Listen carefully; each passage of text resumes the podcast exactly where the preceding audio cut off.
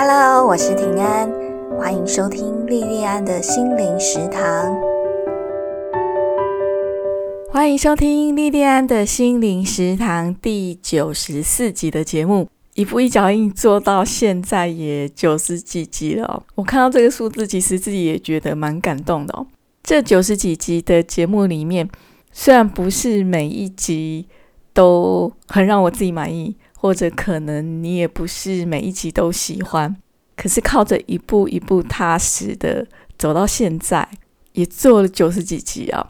我没有专业的录音室啊，那就是在另外一个 podcast 的夜配里面听到一支好像还不错的麦克风，是那个马里欧推荐的麦克风，大概不到两千块，两千块左右吧，就这样买回来接上电脑。然后在凌晨四五点起床，这九十几集的节目，每一集都是在大概五点左右起床，在这样子呃很安静的书房里面录的哦。所以不管这九十几集的节目是不是每一集都做得很好，九十几次以来自己持续的这样的努力，我自己也想跟我自己说：哦，你好棒棒哦。持之以恒去做一件事情，真的不是一件那么容易的事情啊！在这里，我要谢谢正在收听这个节目的每一个你，因为有你，我才能够一步一步一步的走到现在哦。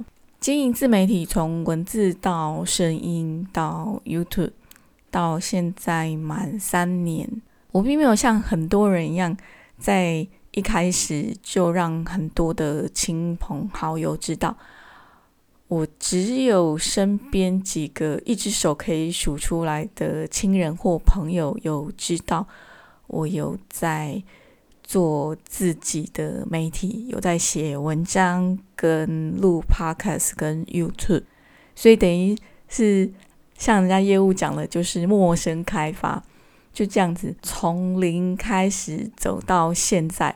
从刚开始的收听都是个位数哦，然后那个个位数里面的好几次收听都还是自己听的，到现在如果是近一周的流量的话，大概稳稳的都可以超过两百多，大概是两百到两百五之间，整个收听的次数。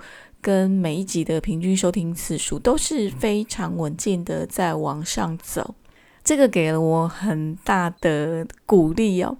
因为说真的，在这个超过九十几周的录制节目的过程里面，有很多时候是想要放弃的。可是每次看到这个数字，虽然跟知名的 podcaster 或是 YouTuber 跟他们比较起来，我这个流量根本就是他们的零头都还不算。可是每个礼拜有两百多个人在听我讲话，如果是用实体的场面来想话，那真的也是一个非常激励人的事情哦。所以这个节目能够走到现在，真的是要非常非常感谢你的支持，我才能够走到现在哦。这一段都是没有写脚本哦，就是即兴讲的。九十几集而已，还没到一百集就开始在发表感言哦。常听我节目的听众朋友，你们应该都会很清楚，其实我的前言哦，一定都是跟主题有关的。那我之所以可以走到现在，当然最重要是有你们的支持。可是，在那之前的前提，是因为这是一件我想做的事情。我从小就有一个梦想，就是当一个写文章的人。我小时候还会自己在那个录音带的时代，我还会自己录音哦。那我也没有想到说，小时候把它当成游戏玩的一个，根本就不知道能不能实现的一件事情。有一天，在我中年的时候，因为整个网络媒体的发达，竟然有能力把它变成是真实啊！这一集节目播出的时间是在年底。到这个时候，大多数人会做一件事情，就是回顾过去，然后又展望未来，做下明年度的新计划。那也是在这个时刻，很多人会去认真的思考梦想这件事情。其实，在这几年，梦想是一个很 popular 的关键词哦，尤其是对二三十岁的年轻人来讲，对于梦想，他们有憧憬，然后也有很大的动力想要去实现。可是，如果你跟我一样是已经超过四十岁的中年人，或者是说年纪更大，超过五十岁、六十岁、七十岁，甚至八十岁、九十岁。其实现在九十几岁的人跟以前比，真的多很多。如果你到了这个年纪，你觉得你还有能力或者是有资格去追逐梦想吗？今天我们要讨论的主题就是这个：追逐梦想会有年龄的限制吗？如果你已经到了中老年，你还能去追寻你的梦想吗？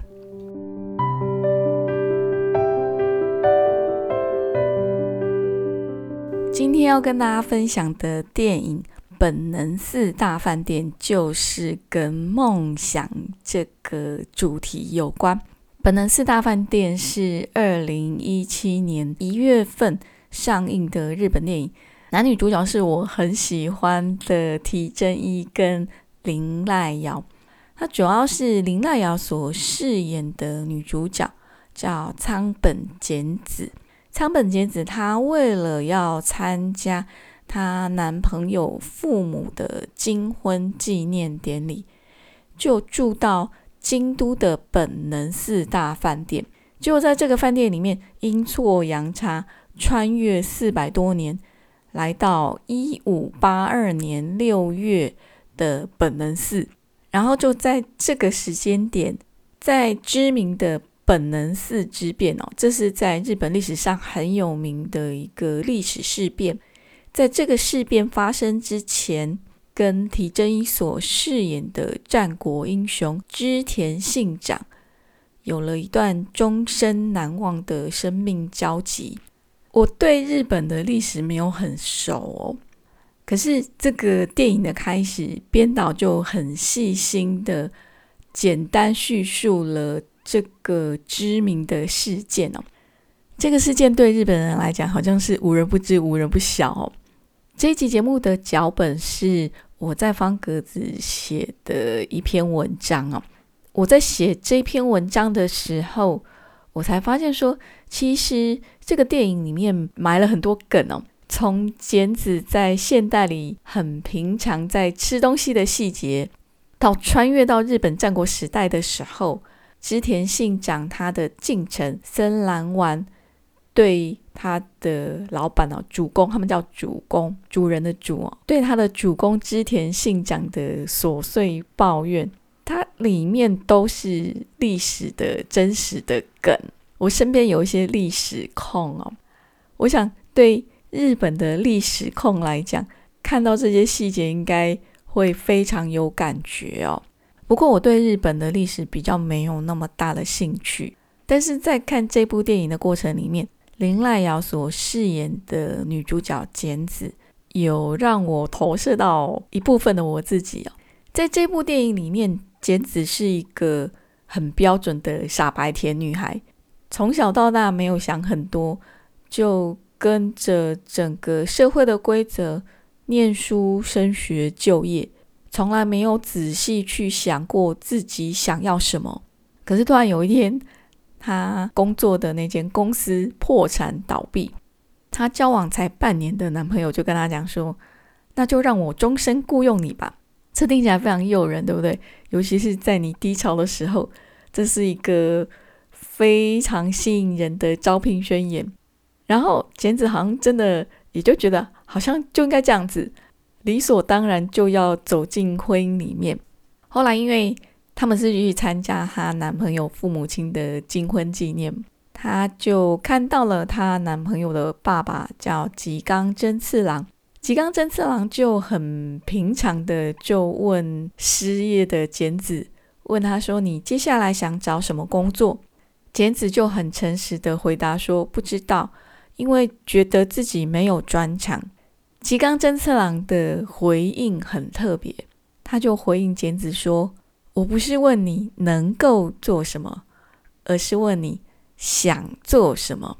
那因为这一个问题，才很意外的让简子去认真思考，他到底想要做什么。电影的内容暂时介绍到这里，不知道你有没有想过，你这一辈子想要做什么？或者不用这一辈子，你未来一年或者是半年想要做什么？那我会投射到自己的部分是。我跟简子一样，从小就跟着世俗的价值，认真念书，参加联考。我们那个时候还叫做联考哦，认真念书，参加联考。在我成年以前，我觉得我是一个什么样的人，别人看我是什么样的人，全部都是由成绩单上的数字决定。后来到了大学选填志愿的时候，我身边所有的人。都在鼓吹我要选择有前景的科系，这个前景的钱是 money 的那个钱。那其实我那个时候就很清楚的知道，说我自己对文字跟影像有兴趣，可是还是逆着我自己的心。那我们那个时候国贸系是很热门的，我数学非常不好。我也天生就不是一个很精明、很精打细算的人。我即使这么清楚的知道我自己的弱点，可是还是逆着自己的心，逆着自己的个性，去选择了一个非常我觉得不是很适合我自己的科系。但是这个科系会发光哦，所以我那时候念的是国贸系。然后念了国贸系之后，就随波逐流的在看起来很光鲜亮丽的金融业里面卖干。那因为做的不是自己真心想要做的事情，所以每个月很辛苦的工作。可是最高兴的就只有领薪水的那一天。直到有一天忽然发现自己真的非常讨厌灵肉分离的自己。但是到这个时间点，我已经是个中年人，二三十岁那个最美好的时间已经回不来了。回到我们节目开始，我提的问题：中年或者是老年还可以再追逐梦想吗？这个问题，我想每一个人都有他自己的看法。而且每一个人他所处的现实状况不同，结果也不会相同。可是，在这一部电影里面的吉冈真次郎，他为了做他自己想做的事情，竟然将他自己白手起家、成功经营了几十年的事业，整个打掉重练。他那时候在他的金婚典礼上就宣布这件事情。那结果当然是让大家跌破眼镜哦。那关于中老年还能不能再追逐梦想这个问题，电影《本能寺大饭店》对这个问题的答案是肯定的。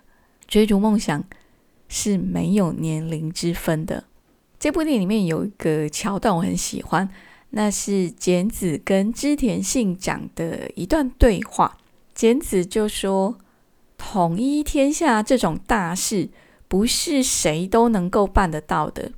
织田信长就说：“不是办不到，只是没有人去挑战罢了。”简子就很疑惑啊，问他什么不挑战呢？